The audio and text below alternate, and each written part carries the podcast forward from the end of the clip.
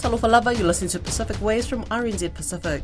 Ulo ingoa Susana Suisuiki. Coming up. The impacts are just as detrimental. Vanuatu's first ever elected female MP speaks about the impacts of cyclones Judy and Kevin. Also, I certainly would take the view that there's no need for a policy. There's no problem that's been identified that needs to be addressed. Urgency grows for the PNG government to scrap its proposed new media law, and later on, we also admit preterm and unwell babies that are born in the hospital or outside the hospital would get admitted to our ward. Kiribati's lack of clean water is weakening the health of young children.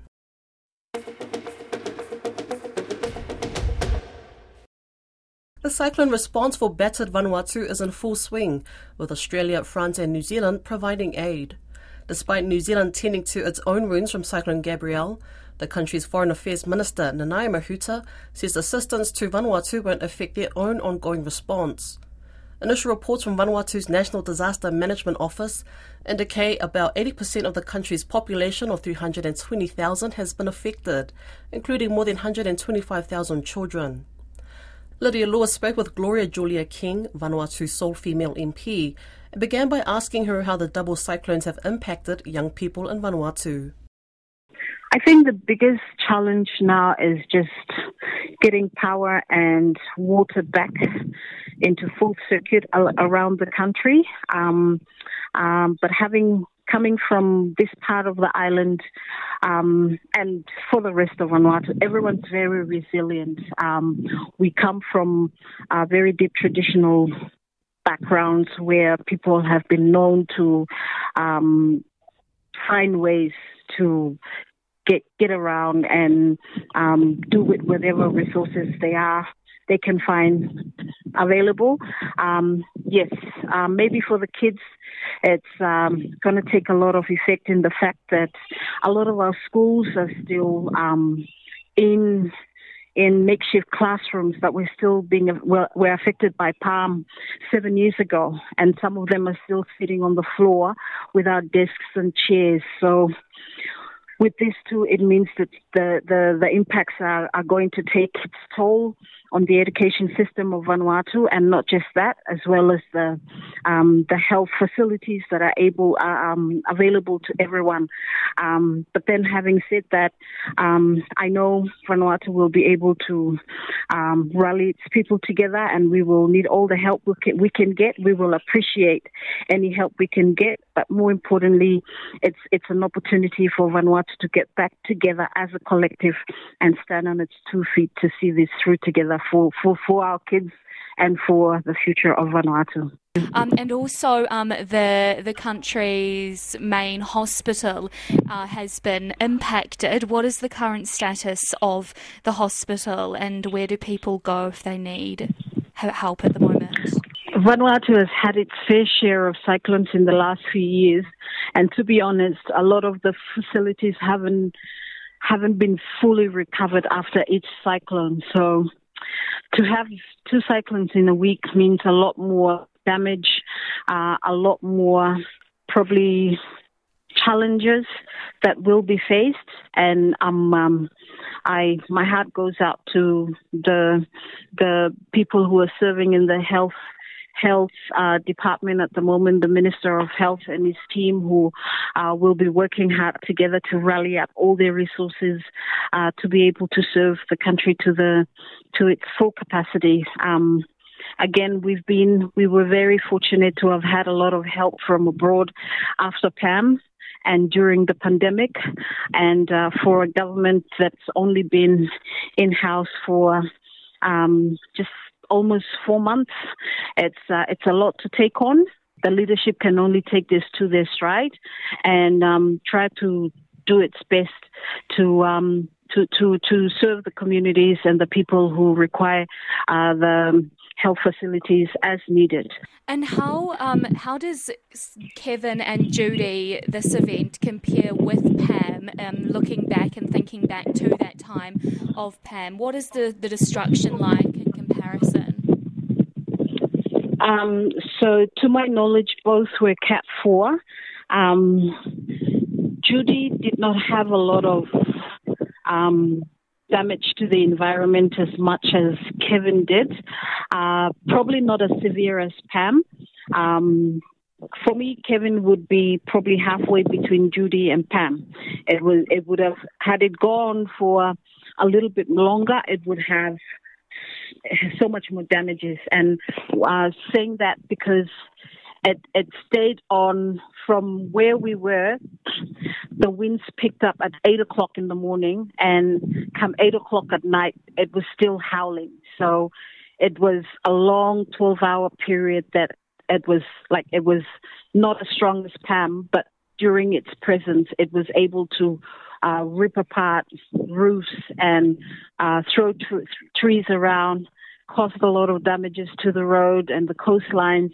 Um, it's it, it we're very grateful that it did come down after that and it was able to move out of Efate but had it stay a bit longer I don't know um, I don't think a lot of people would have fed too well there was a lot of rain and the high rise of um, mainly the river levels causing flooding meant a lot of families had to be um, moved away from the riverbanks, those close to the riverbanks, and those who uh, dwelled near pathways of um, like creeks and uh, near bridges because the, the overflooding became a little bit too much. And even this morning, going into town, uh, a lot of the, the rivers are still on the roadside, still flowing.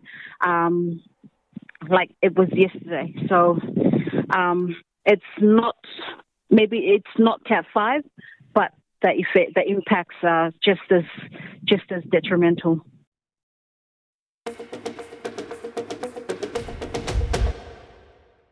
There's a growing chorus of voices urging the Papua New Guinea government to abandon a proposed new media law. The proposal was announced out of the blue last month with a very short window for consultations, which was extended after complaints from local and regional media, academia, and democracy advocates. Koroi Hawkins spoke with one of these voices, Dr. Amanda Watson, a research fellow at the Department of Pacific Affairs at Australian National University, who points out the government's failure to identify a clear issue or problem that justifies the creation of such a policy.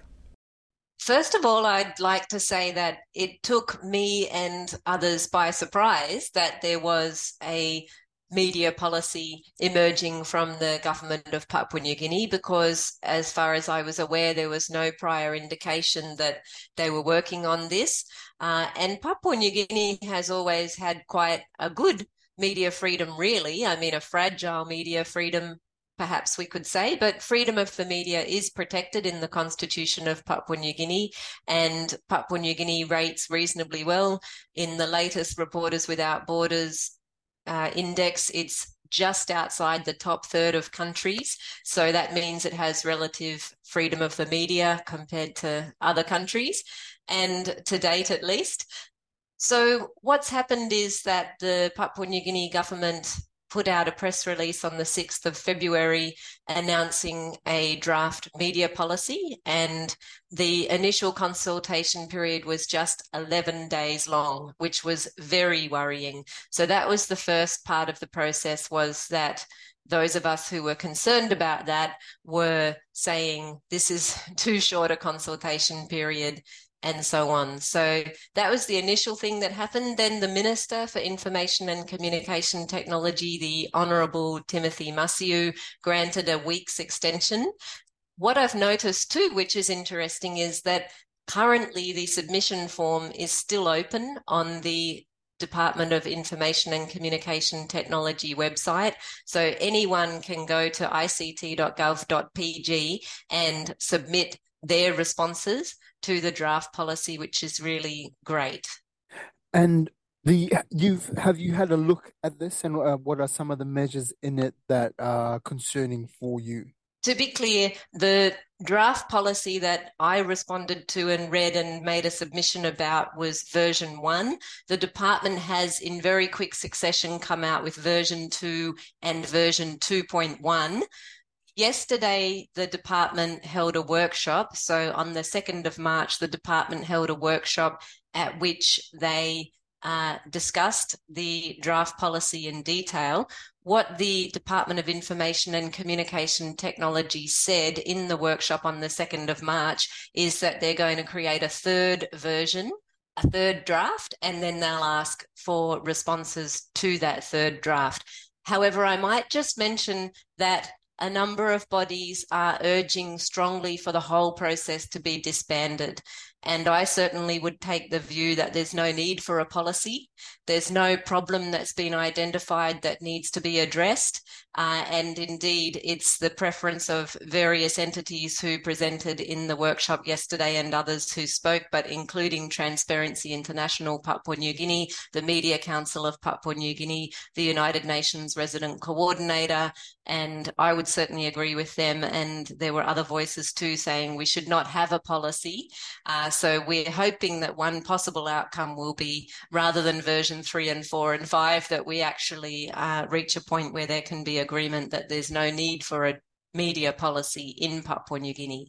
Um, I've uh, I spoke earlier to um, Professor Shailendra Singh at the University of the South Pacific, and he was alluding to sort of comparing Fiji's situation with its Media Act and then also looking at the effect across the region of governments, especially through COVID, being a lot more critical of their own media. What What are your comments on that? So Papua New Guinea has always had relative media freedom, but yes, the Fiji case did come up quite a bit in the discussion yesterday uh, at the workshop. So at the workshop in Port Moresby, the case of Fiji was mentioned another time, uh, a number of times. It's quite interesting to see that the Fijian media sector has been working in a suppressive environment since their media decree was introduced in 2010. But since the election late last year in Fiji, the new government has announced a review of that exact decree, whereas now the Papua New Guinea government seems to be considering something along those lines, different but generally similar in that there are concerns about what it would mean for media freedom. So it's quite interesting how uh, Fiji, one Pacific nation, seems to be going in a positive direction in terms of reviewing a suppressive media act, whereas another country is talking about introducing one. So it seems like different countries are perhaps going in different directions. Let's say if PNG does decide it wants to go ahead with this, what would be the considerations that that you would advocate to be in such a policy? The first draft of the policy was quite broad and com- covered a number of things. So it's a bit hard to say um, what might possibly happen if they go ahead with a media policy. Uh, I still think the best scenario. I think the best scenario is if the government drops the policy. That would fit in with the common practices in democracies, and I think it would be best for Papua New Guinea's democracy. There's no need for a media policy in Papua New Guinea. There's no clear reason why it's needed. There's no statement of a problem it's addressing. Uh, if there was to be a new media policy in Papua New Guinea, I would be concerned about a few aspects, in particular the licensing of journalists and threats to remove those licenses. That is one of the main concerns. In the first draft of the policy, there was also mention of defunding of the National Broadcasting Corporation and an expectation that the NBC would generate its own funds and become self sustaining. Uh, that wasn't mentioned much in the workshop, full day workshop in Port Moresby. So I'm not sure if they're looking to remove that from subsequent versions of the policy. But certainly a lot of people have expressed concern about this licensing of journalists. And that would be one of the things that I would have a great lot of concern about if the Papua New Guinea government does look to move forward with a media policy.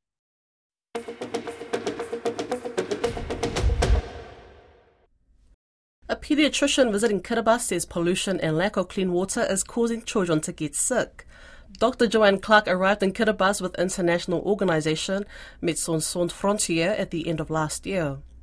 Ms. Clark says parts of the country were also overcrowded, which meant diarrhea and respiratory illnesses could spread easily. She spoke with RNZ Pacific's Caleb Fotheringham. There are no paediatricians who have completed the four year training program to be a consultant paediatrician. Um, to be able to complete the training, they have to go to Fiji or um, another country. Um, so I currently work alongside uh, four pediatric registrars who two of them have done a, a one year diploma but you know they have a lot of clinical experience from from working on the wards in the hospital here and then we have um, interns who are doctors who are in their first year of working after completing medical school. We have um, three interns that rotate um, every three months to get experience kind of in, in various departments of the hospital. So I work alongside um, e-Kiribati doctors who have worked in pediatrics for a long time, but unfortunately haven't been able to um, complete the training program. Well, it's good that you got a bit of help, but still, it sounds like a lot falls on you. Is that is that a lot of work? So currently we're quite busy. We're seeing a lot of respiratory illnesses in the, the young children at the moment. The wards are, are generally quite full most days. We have 25 beds for pediatrics and neonates, so, so for the small babies. So it is busy at times, but you know, with the support of the um, local doctors, we, we kind of manage. You're seeing a lot of respiratory issues in children at the moment. Is there anything else that you're seeing? The kind of main illnesses that they see throughout the year are respiratory illnesses, so pneumonia, bronchiolitis. We see quite a lot of diarrhea cases. And about a month ago, we had quite an outbreak of diarrhea. The ward was full with children with diarrhea and, you know, severe dehydration associated with that diarrhea. We admit quite a lot of babies with sepsis, and we also admit preterm and unwell babies that are born in the hospital or outside the hospital would get admitted to our ward as well. Also, alongside the, the other kind of illnesses that we see in children, we um, admit quite a few cases, probably about four or five cases per week of children with severe acute malnutrition. And these are children who, you know, they get an illness such as diarrhea or, or pneumonia and they become very unwell because of their kind of underlying malnutrition. In terms of some of the stuff that you're seeing, are there sort of any underlying reasons why you're seeing it? the kind of environment here contributes to quite a lot of illnesses. Not everybody has access to maybe as much clean water as they would like. There is lots of pollution in the lagoon. So, you know, people swim in the lagoon, people don't necessarily have access to clean water, and therefore things like that can, can result in diarrhea. And then if you don't have access to clean water for like drinking, but also for washing, then kind of illnesses can spread a bit more quickly. Parts of the island are quite overcrowded. So if you've got lots of people living in a small space, then kind of respiratory illnesses and also diarrhea can spread quite a lot fresh, healthy food is not readily available. And when it is available, it's not very affordable. So um, families don't have kind of access to fresh fruit and vegetables that, you know, are such an important part of a of a developing child's diet. People rely on a lot of um, imported foods um, and kind of quite processed foods as well. So that kind of impacts the diet of people from you know a young age all the way through to later in life as well. I know there's been a drought in Kiribati as well. Has that affected anything? So I think the drought really affects the people's access to water in that lots of people use water from wells and as the demand for water increases then the freshwater layer gets used up and, and there's always a risk that the kind of salt water is going to penetrate into that freshwater layer. And you know kind of other places people rely on on rainwater. And now we've had some rain um, but there's not been much rain in the past week or two. So you know people who rely on rainwater their rainwater tanks are probably starting to to dry up as well um, so yeah, drought is definitely affecting people's access to clean water. And then, you know, as I said before, if you don't have enough clean water, then it kind of affects your health in terms of diarrheal diseases, skin diseases, um, just your general well-being as a pediatrician, is there anything that you see Kiribati needs? I think one of the really good things that you can do, you know, everywhere really in, in healthcare is investing in the people. So um, continuing to support them in kind of training and, and development. And kind of areas that we've seen is in some areas of the hospital, they don't have kind of guidelines in the same way that we're used to in, in other countries around the world. So we've kind of been trying to support them um, with access to some kind of guidelines for them to kind of help make decisions on how they treat people. It's also trying to support the kind of e-Kiribati people staying in country. It is understandable when they get offered um, better opportunities overseas, then um, you know people obviously take those opportunities, and also kind of trying to support um, local people being able to get training opportunities to kind of make the, the healthcare system here more sustainable so they don't have to rely on support from overseas for kind of medical staff as well. That's Pacific Waves for today. Remember, you can download us for free to device from Spotify, iHeart, or Apple Podcast. And if you're using Apple, please leave us a rating so others can also find us. Favitaiti Lava, Manuele Vayasu.